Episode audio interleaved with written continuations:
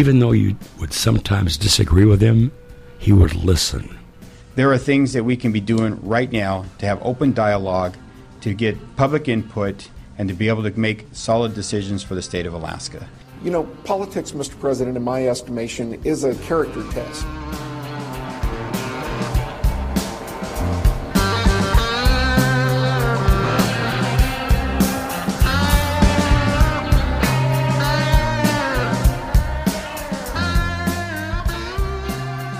Welcome to the Empty Office podcast, which is a production of the office of Senator Löki Gale Tobin. I'm Mike Mason. Today, Senator Tobin and I are joined by a man who's been working for many years on renewable energy projects and policy in the state of Alaska. Senator Tobin, how does it feel to be 100 days into your first legislative session in office? Today feels pretty good, Mike. And we are joined today by uh, Chris Rose. So Chris Rose is the uh, he is the executive director and the founder of the Renewable Energy Alaska Project, which is a nonprofit organization that is dedicated to increasing the development of renewable energy and energy efficiency in Alaska. Chris has a law degree from the University of Oregon and uh, also ran a private practice. I didn't know this about you, Chris, for several years, uh, where uh, you had uh, you represented Alaskan uh, Native Alaskans and several North Slope uh, villages as well. So, Chris, thank you for joining us today. Absolutely, thank you for having me. So, first of all, Chris and I know each other because I used to be a reporter, and I would call you occasionally about you know energy projects and all that kind of thing. So, a microphone is nothing nothing you're afraid of, I bet. No, this is fine. so um, I want to begin with kind of where your efforts and Senator Tobin's efforts intersect, and that is a piece of legislation, uh, Senate Bill 101, uh, which basically would put in place renewable portfolio standards in the state of Alaska. It has been something you've been working on for quite some time, and Senator Tobin has introduced uh, the bill in the Alaska State Senate.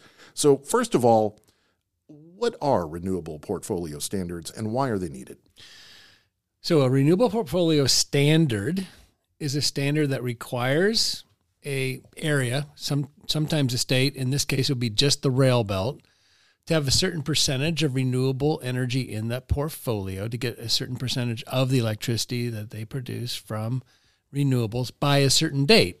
So they typically will be X amount by 2040, X amount by 2035, and there are milestones between the time that the law is passed and that end date so that the utilities who typically have to comply with that standard can keep on track and they can you know have a standard that might say x amount by 2025 and 2035 and 2045 and now now you're done.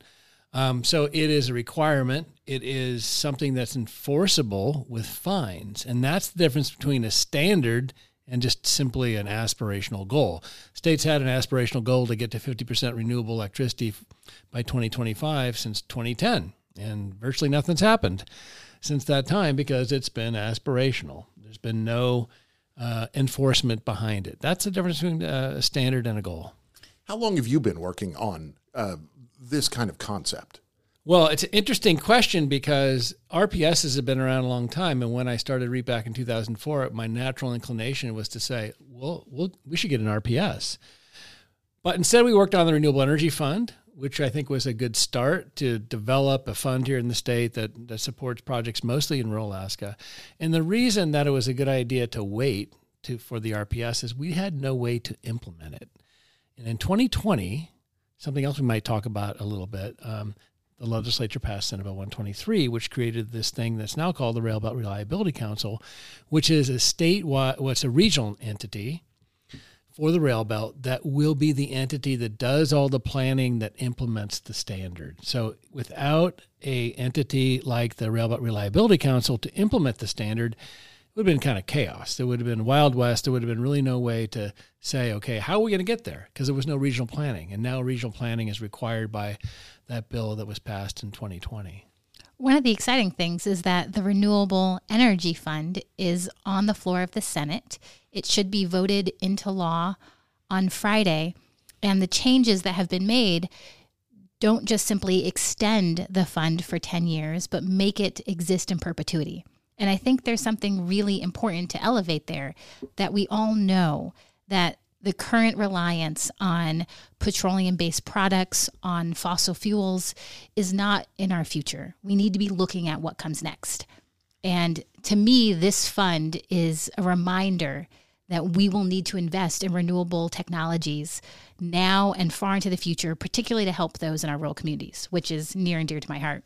The other thing I wanted to mention, Mike, is one piece about the renewable portfolio standards is t- more than 25 states have adopted them. Right. So this isn't new for Alaska. This isn't something uh, that we're trying to be groundbreaking in or that we're trying to be innovative in. We're actually taking good ideas from other places and adopting them into our way of doing business.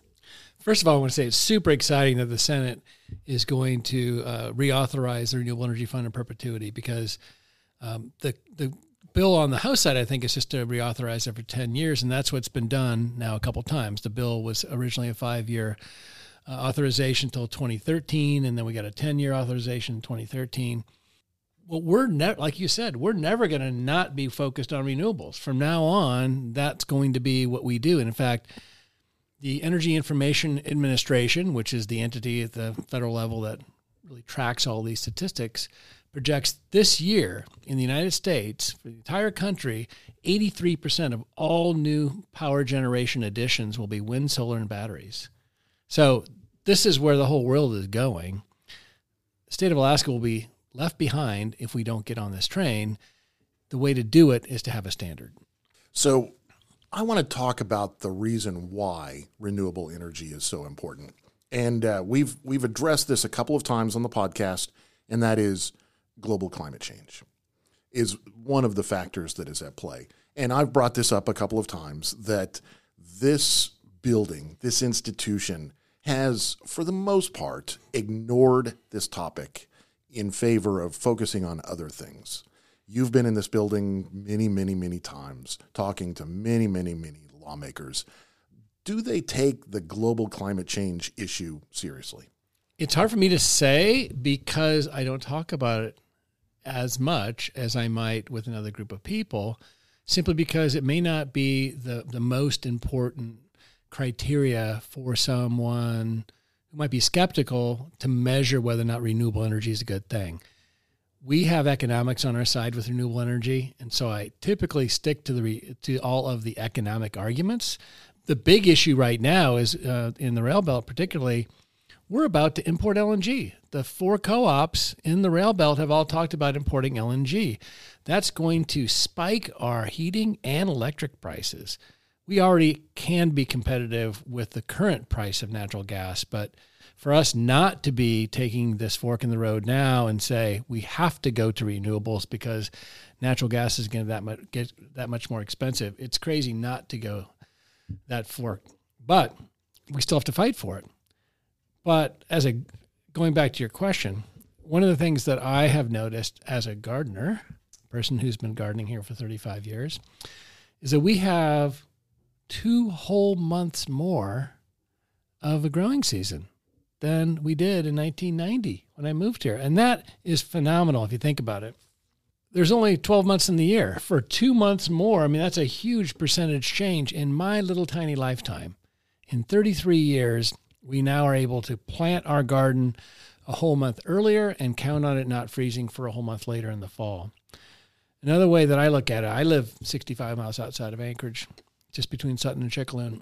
And when I'm in Anchorage, which I am a lot, and I'm talking to people about this, I'm talking about climate change, I point out that when we are in Anchorage, whoever I'm talking to, and I am closer to outer space than my house in Anchorage and people often give me a quizzical look. They're like, "What the hell are you talking about?" But the fact is, is that the definition of outer space is 100 kilometers up, 62 miles up.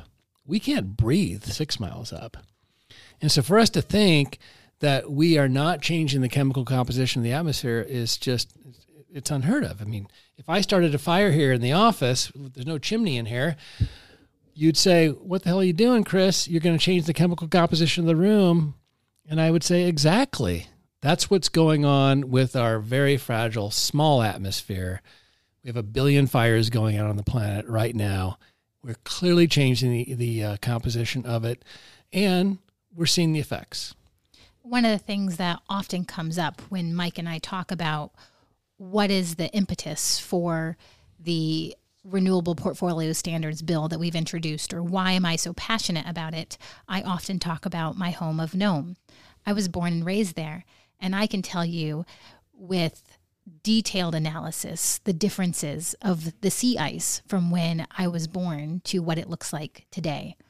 And my father has been giving me updates repeatedly about the quality, the thickness, the time it takes for the sea ice to solidify and for community members to be able to go out to fish, to hunt, to crab, to do the things that they need to do to connect to the land, the ecology of our community, the spirit of the place that we inhabit.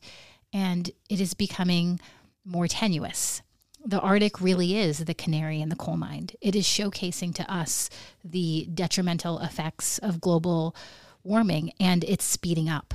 It's it's something that we need to be rapidly reacting to. And the most recent report from the UN about global climate change and global warming calls for us to act today. Right. We can't afford to to wait another year, to wait for more of us to get on board. We have to act. Otherwise, there's not going to be a planet for the next generation to inhabit or to inherit. I agree. Things are happening much faster than people think. And there's a lot of people out there who would now agree that climate change is happening, but they don't understand the pace. It's happening very quickly. And that's what we need to be really focused on is acting quickly. And another thing that I know about your hometown in Nome and other communities uh, up in the Northwest Arctic is when that ice used to form earlier, it formed a barrier to all these big fall storms. It was essentially like this huge ice barrier that was way offshore. And if you don't have that ice barrier, those storms come in right into the community. And that's, of course, what's been happening a lot more. So it's also having direct kind of destructive impacts. And that's across the board going to be something that Alaska is going to have to deal with. We already are dealing with. There's huge amounts of infrastructure in the state that are being impacted by climate change. So we have a, a, a, motivation, I think, that we're not really seizing upon to be a lot more um, conscious of the kinds of emissions that we're putting out there. I want to talk about the economics. Uh, because you mentioned uh, the kind of the economics of importing LNG and all this kind of thing. Um, when I was in Dillingham um, I started going to the it was the Nushagak Cooperative was the, basically the local electric right. cooperative. So I started going to the meetings because I was a reporter at the time. And the first time I walked in, everybody went indiscriminately crazy because they had never had a reporter walk in mm-hmm. and start covering the meeting before. And people asked me like, "Why are you paying attention to this?" And I was like, "Well, that is like the most direct payment. That's that's like where the money goes." People in Dillingham, that's what they're paying their money for. So it's, you know, you kind of need to pay attention to what the electric cooperatives and all of these things are doing. So I, I want to talk about like the economics. Currently, uh, in the state of Alaska, we have uh, the vast majority of our electricity is generated from hydrocarbons, mm-hmm. right? There we do have some hydro. Uh, Bradley Lake is the is the prime example, but right, most of our, our, our electricity is generated from hydrocarbons. That's right. In the rail belt, depending on the water year, is eighty to eighty five percent natural gas. And so when it basically makes our economy very susceptible to those increases in oil prices, and and it that impacts ratepayers across the entire state. That's right. And that's why we call it a portfolio standard, because if we weren't so highly, and I've heard the word dangerously dependent on one fuel, natural gas, we would have a little bit more of a buffer if natural gas prices went up. But the fact that we're 85% dependent on natural gas for our electricity and almost 100% in the Anchorage area for heat, that's a really, really vulnerable place to be. And, the, and to make it worse, about 85% of that 85% comes from one supplier, Hilcorp.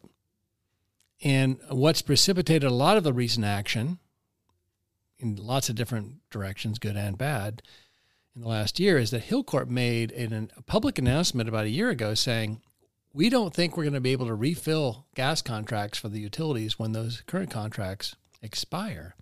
That means they understand that we're running out of gas. And that is supported by Alaska Department of Natural Resources. DNR has been reporting on this for years. They've been pretty accurate. Their latest report in January of this year says we are going to have a shortfall in natural gas in Cook in 2027.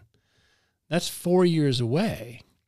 And that means in order to make up that shortfall, we have a couple of options. We can either make up that shortfall with renewables and start really hard and fast now to do that, or we can just do the same th- same old thing and keep burning gas. The problem with that is it's going to be a lot more expensive, far more expensive than people understand, and it's going to be a price shock for people if we don't actually again take this fork in the road and go toward renewables. Well, I want to ask the big elephant in the room because we have heard with this bill that we've introduced that there are other options, that we don't need to be putting all of our eggs in the basket of renewables. There's other things we should be considering. And I know my answer as to why I am passionate about rooftop solar, community solar, hydro projects, looking at biomass fuels, things of that nature. But I'm curious to hear your perspective on why don't we pursue things like nuclear? Uh, why don't we look at other ways of generating essentially heat and power for our communities? Well, nuclear power is not cheap. Nuclear power is expensive, and the small modular reactors, or SMRs, that people are all excited about now, are at least 10 years out before they're economic. DNR says we're going to have a gas shortfall in four years, not 10 years. So when you talk about a big hydro project, like Susitna-Watana, if you talk about a, a gas line, if you talk about small modular reactors, all of that stuff is 10 years out. None of us, none of those things will help us. Meanwhile, let's look at what other people are doing. As I mentioned before, the rest of the country is doing wind and solar. And interestingly, they are doing wind and solar with natural gas in the lower 48 that is one third the cost of our current natural gas prices in the rail belt. So we're paying on the average 750 an MCF for gas in the Anchorage area. And the average price in the lower 48 is under 250 right now. And even at that low, low natural gas price, the lower 48 is still doing wind and solar. So I mean, the argument is is made by by the market. The problem is we don't have a market in the rail belt. We have four monopolies, and they are not incentivized to innovate. So my my follow up question would be, one of the things I really love about SB 101, the Renewable Portfolio Standards, is this way to incentivize someone to to essentially put solar on their roof so that if I am the average Alaskan and I'm listening to this podcast and I am starting to panic because I don't want to pay rates that you're projecting are going to hit me by 2027 and I hope I am here in the state living in my beautiful home that I just built in 2027 what can I do to help be a part of the solution It's a great question, and it's a really important part of the solution. So, REAP has looked at this issue of rooftop solar and our back of the envelope analysis, is not that back of the envelope. We actually put a lot of study into it. We had a GIS expert who's a volunteer from NASA actually help us look at all the square footage and orientation of the roofs in, in Anchorage. We, we think that we could conceivably get 9% of the city's electricity just from rooftop solar. And there are three elements to making that happen. One is the federal tax credits that just got extended in August. It's 30%. So if you are a homeowner that wants to build rooftop solar, you get 30% back uh, of your project costs on your taxes. Okay. The next element, and this is in the RPS bill, is what's called annual net metering. Right now, the net metering that occurs in the rail belt works like this. If you if you produce extra power with your rooftop solar, the utility has to buy it back, but only at a wholesale rate. So that means that if you're paying 22 cents a kilowatt hour, you're not going to get 22 cents a kilowatt hour credit moving forward if you produce a lot of extra electricity in June. You're just going to get maybe 6 cents if you're in Anchorage. That is a that's a fraction of what the the retail cost is. So the RPS bill that you have sponsored would make annual net metering the law on the rail belt, meaning that if I produce four times more electricity than I need in June, I have a free June bill, but all of those extra credits move forward at the retail rate. That means all of the extra power that I'm generating in May, June, July, and August, and so on, are going to help me pay my November, December, January bills. The third element of making rooftop solar simply a no brainer is the Green Bank. The Green Bank bill, House Bill um, 154 and Senate Bill 125, is moving, and I think it can pass this year. And what the Green Bank would do is provide affordable loans to people to weatherize their home and also to put rooftop solar on. So if you've got a 30% tax credit and you get retail net metering, and you can get someone else to help you get started with the upfront capital, it literally is a no brainer or will be a no brainer for people in the Anchorage area and elsewhere in the rail belt to put up rooftop solar. And that helps the utilities because the utilities don't have to pay for any of that. That's getting paid for by the by the customer and the federal government, and yet it's generating power for the grid that helps that utility comply with the renewable portfolio standard. I really hope my spouse is listening to this because I really want rooftop solar, and he said that we can't afford it. So I want him to know that we can now. Uh, so, and and you, you mentioned the thing that I was going to follow up on, and and that is that all of that independent uh, electricity generation by people helps the utilities basically uh, comply with the RPS. That's right. So whether whether like there's money transacted or not, no matter what, that electricity generation will help your local electricity uh, cooperative or or company meet their meet their objectives. Absolutely, the and that keeps them from having to pay a fine, which they don't want to do. The other thing in the bill is that if a utility does come up short and is non-compliant, rather than forcing them to pay a fine that goes to the general fund, the bill would allow that utility to, in lieu of paying that fine, make an investment in the customers that they have and help those customers put up rooftop solar. So they they don't lose any way, and, and basically, if they have to pay a fine, instead they can actually help somebody in their community put rooftop solar on, and then that community member in turn is helping them comply in the future. So on my computer, which is right across that wall right there, I've got an entire folder that is uh, dedicated to tidal energy. And I live in Homer, uh, which is on the shores of Cook Inlet, which is one of the most tidally active places on Earth. So I want to ask my question about tidal energy generation. I've uh, re- I've spoken to a lot of people. I've done several stories when I was a reporter about tidal energy in Cook Inlet and other areas.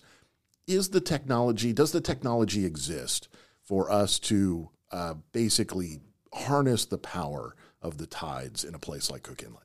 Or is it a long ways off? The short answer is the technology exists. It's not quite economic yet. Okay, so let me uh, run a parallel for you. When wind turbines first started really being put up in California in the 1980s, late 1970s, they worked, they made electricity, but they were 70 or 80 cents a kilowatt hour. Now, super large wind turbines all across the world are making power at 2 cents a kilowatt hour.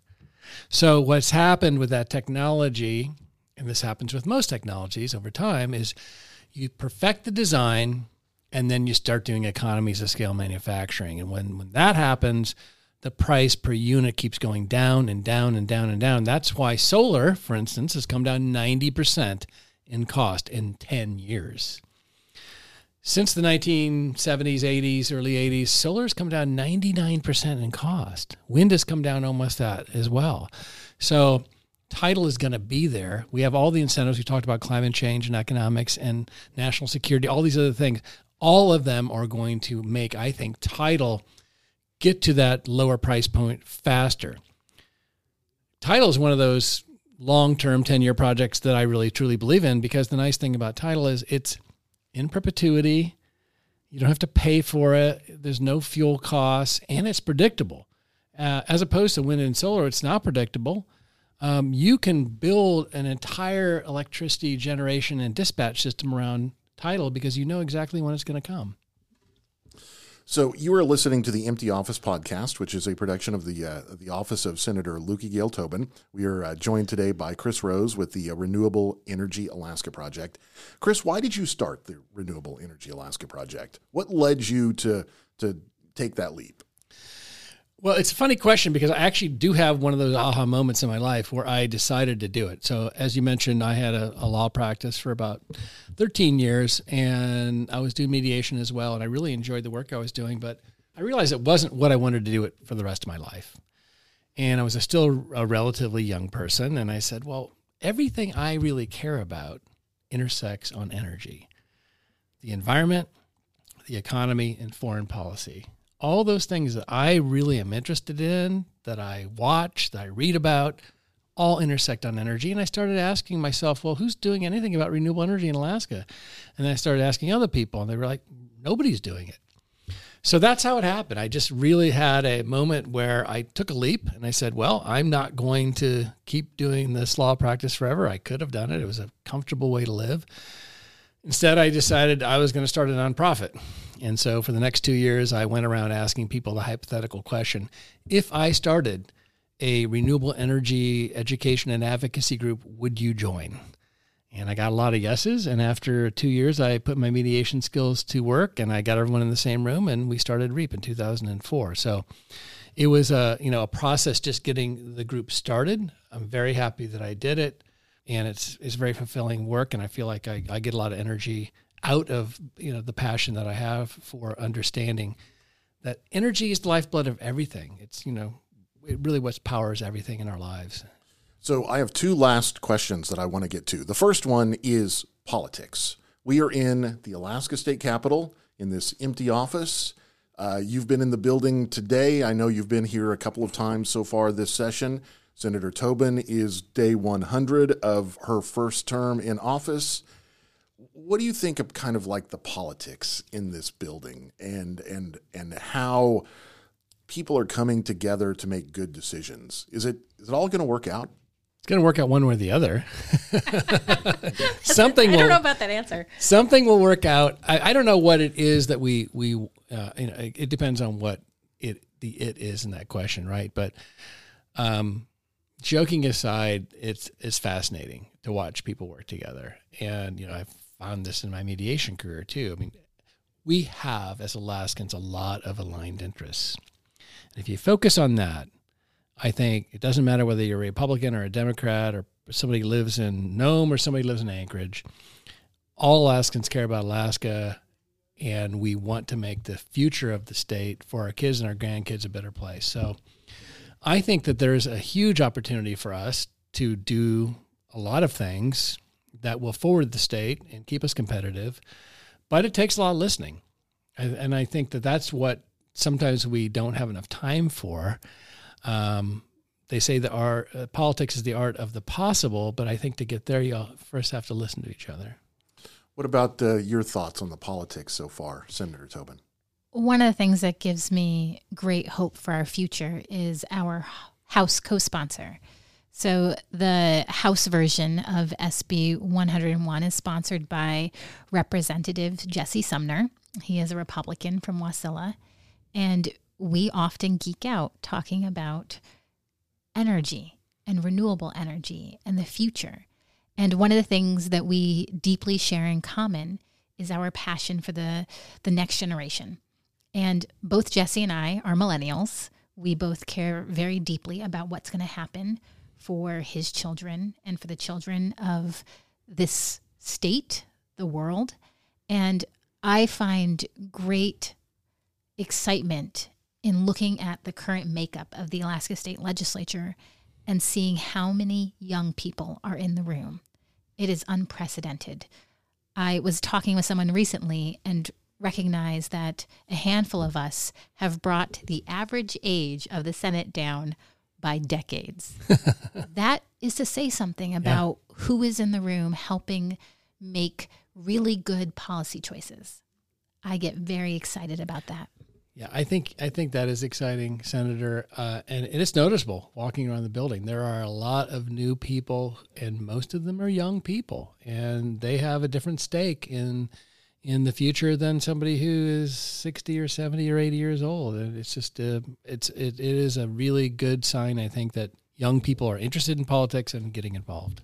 Well, I'm very hopeful uh, for not only this piece of legislation, but for solutions coming out of this body and, and local governments across the state of Alaska. I think that there, uh, a few years ago, I was very skeptical that anything would ever change. And now I am way less skeptical than I used to be. So I think there are good things on the way. So I'm going to wrap up with our final question, and I told you this earlier, and uh, and you uh, you mentioned that you were glad that I told you, so you could think about it a little bit. So the question I've been asking everybody is: if you could choose one person, dead or alive, they get a vote, and they get to sit next to Senator Tobin on the floor of the Alaska State Senate to help us out. Who would that be? Jay Hammond. And why is that? Well, there's obviously so many people I could choose. Jay Hammond I choose for a number of reasons, including the fact that he's actually been here. Um, he was representative and a governor, if people don't know. But he was also a local politician out in Dillingham a long time ago, and he really understood the entire state. There was a book written about him called Bushrat Governor. He was the tr- true Alaskan, um, I think, in, in a lot of ways. A person who came up here, made his life, did a, a lot of interesting things all, all, across the state. Was a pilot, um, saw a lot of the state, understood all of the, the varied interests that we've got in Alaska. This is a huge place. I often tell people when I'm traveling or even when I'm you know, in, in Alaska we would be the 19th biggest country on the planet if we were a country. It's a huge place. And a lot of different people have a lot of different things going on. And I think Jay Hammond understood that. And I think, again, that's the kind of understanding and empathy that we have to have for each other to get things done. So I'd love to see Jay Hammond uh, back in office here. Well, Chris Rose, thank you so much for coming in, and I very much appreciate all of your efforts uh, in regards to the bill that we are we are putting forward, and, and I appreciate all your help. Absolutely. Thank you, Mike. Thank you, Senator. So, you have been listening to the Empty Office Podcast, which is a production of the Office of Senator Löki Gale Tobin. You can subscribe to the podcast on Substack and the Apple Podcast app. If you like what you hear, please leave a positive review. That will help spread the word. I'm Mike Mason. Please be safe out there.